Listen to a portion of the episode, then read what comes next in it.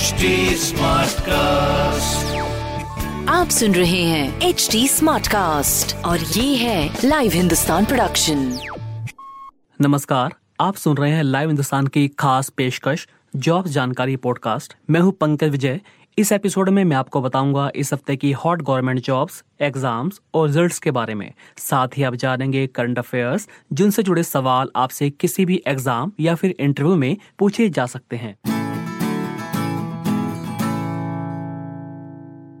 सबसे पहले बात करते हैं देश के बेस्ट एजुकेशन इंस्टीट्यूट की, जिसका ऐलान हाल ही में किया गया है। भारत सरकार ने देश के शैक्षणिक संस्थानों की एनआईआरएफ रैंकिंग जारी कर दी है। इस वर्ष भी ओवरऑल कैटेगरी में आईआईटी मद्रास को देश का बेस्ट शैक्षणिक संस्थान चुना गया है। वहीं आई वहीं आईआईएससी बेंगलुरु दूसरे और आईआईटी बॉम्बे तीसरे स्थान पर है। बेस्ट यूनिवर्सिटी कैटेगरी में आईआईएससी बेंगलुरु पहले, जेएनयू दूसरे और बीएचयू तीसरे स्थान पर है। इस वर्ष रैंकिंग फ्रेमवर्क में टॉप रिसर्च इंस्टीट्यूट्स की कैटेगरी भी शामिल की गई है।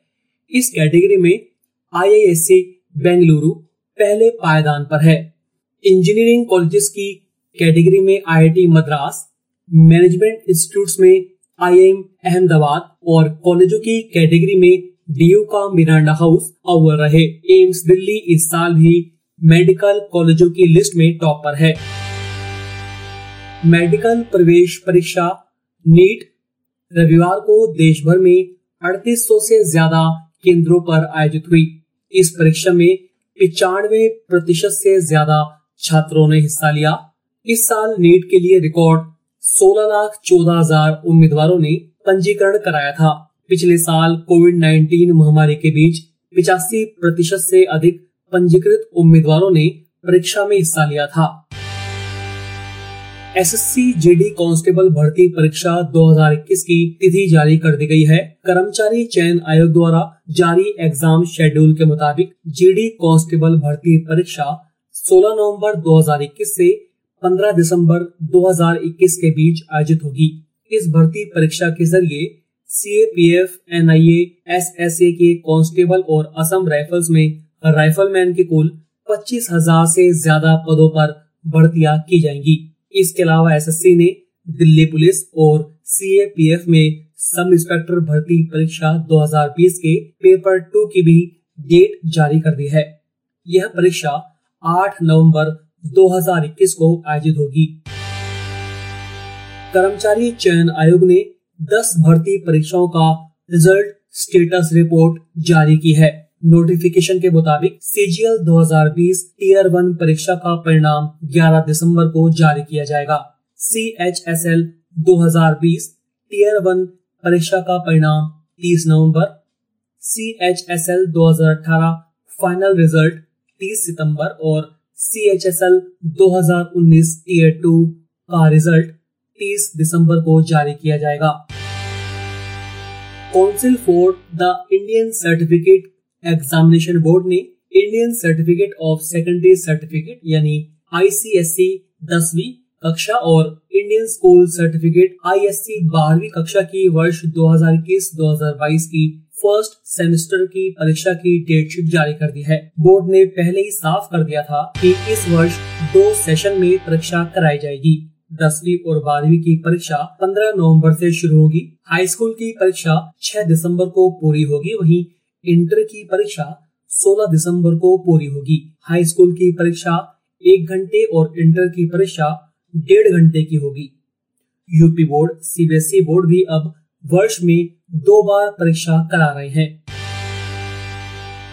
यूपी बोर्ड अपनी स्थापना के शताब्दी समारोह का मुख्य आयोजन अब दिसंबर में करेगा। अभी तक सितंबर में आयोजन होना था।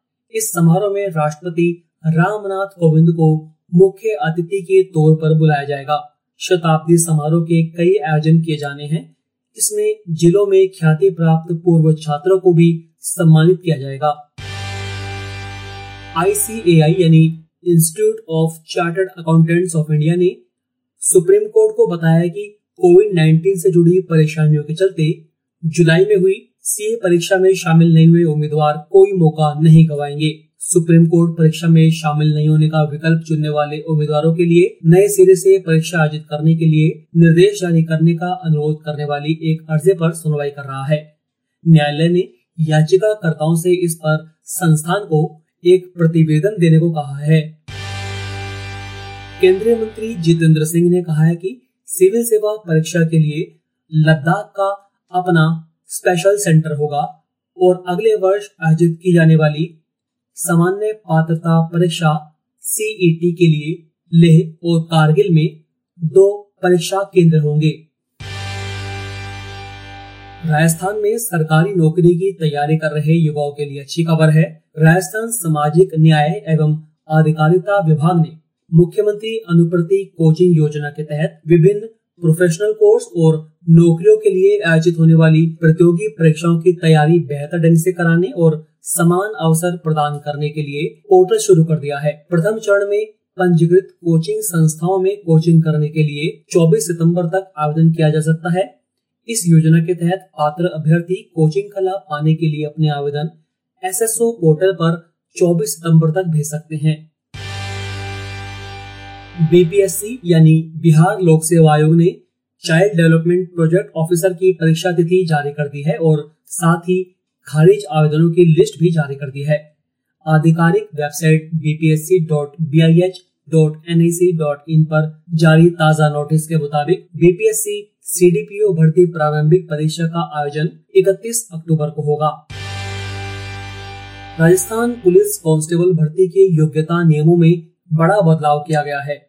अब जिला पुलिस में कांस्टेबल पद के लिए न्यूनतम योग्यता बारहवीं पास और आरएससी व एमबीसी बटालियन में कांस्टेबल पद के लिए न्यूनतम योग्यता दसवीं पास होगी।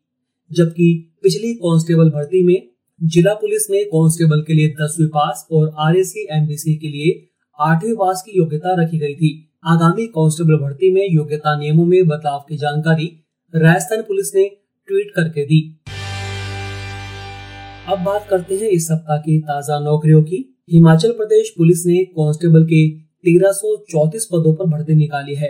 कुल रिक्तियों में 932 पद पुरुष कांस्टेबल 311 पद महिला कांस्टेबल और इक्यानवे पद ड्राइवर के हैं। अगर आप इसके लिए अप्लाई करना चाहते हैं तो citizen portal dot H P police dot G O V dot in पर जाकर एक अक्टूबर से आवेदन कर सकेंगे।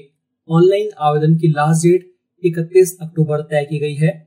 इन पदों के लिए बारहवीं पास युवा ही आवेदन कर सकते हैं। आयु सीमा 18 से 25 वर्ष तय की गई है।